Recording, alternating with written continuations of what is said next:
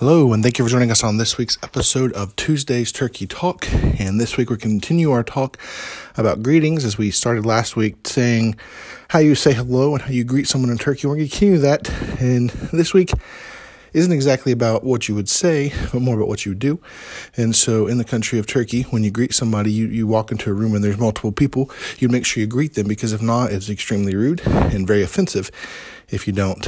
And so that's very important that when you greet people to greet everybody. Even if you come and you only know one person in the room you greet everybody around the room and you, you also before you leave you don't just leave. You say goodbye to everyone in the room. But when you enter a room if you're at church service wherever you're at and we're not talking strangers people you don't know but we're talking about friends people you know people you come into a room, even if you don't know the people, if you come in the room and it's an area you know, you go and you greet the people and you make sure you talk to every single one of them.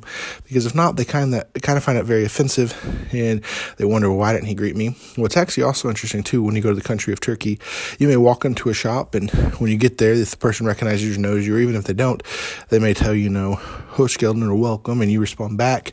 I may even ask you how you are, and then they may be dealing with three or four customers, but then they get to you and again they repeat the greeting because they want to make sure you you are felt welcomed as you're greeted properly and everything. So you always make sure that if you were working with somebody and you move on, you come back to make sure to greet them again, make sure they feel welcomed uh, to your to your shop or to wherever they are.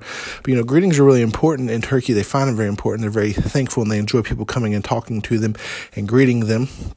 And even you walk into a shop, you know, you can greet just one person, but really typically if you're talking you want to greet multiple people and a lot of people will introduce you to uh, if you if you go and talk to them and you're like oh hello Merhaba and tell them hello and then they'll introduce you and say oh yeah this is my friend. They may say this happens to me all the time oh this is my friend from America he comes here and practices Turkish all the time uh, different things like that but they want you to feel welcomed and they want you to welcome them and greet them as well and so the next time you're hanging out with Turkish friends or meeting some Turkish people make sure not just to greet one of them but you know greet everybody in the room when you enter the room with them and I also challenge you the next time you're just greeting people, greeting friends, greeting strangers, saying hello to somebody, uh, introducing yourself to somebody. Hey, why don't we pray for the country of Turkey? Pray for us so we can learn the language, but pray for the over 80 million people in Turkey who are lost and on their way to hell and need the gospel.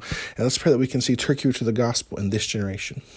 And thank you so much for joining us on this week's episode of Tuesday's Turkey Talk. And we hope that you enjoy these episodes and we hope that you would share them with friends you would like and subscribe to on your podcast player of choice. Let other people know about Tuesday's Turkey Talk, how they can find out more unique and interesting information about the culture, the language, the places of Turkey, the food of Turkey, as we continue each and every week to share new things as we learn it. And we hope that you would join us next week as we start and continue to talk about maybe greetings or introductions. We continue to talk about the culture of Turkey, but also that we'd ask you to continue to pray for Turkey, that we can see Turkey reach the gospel in this generation.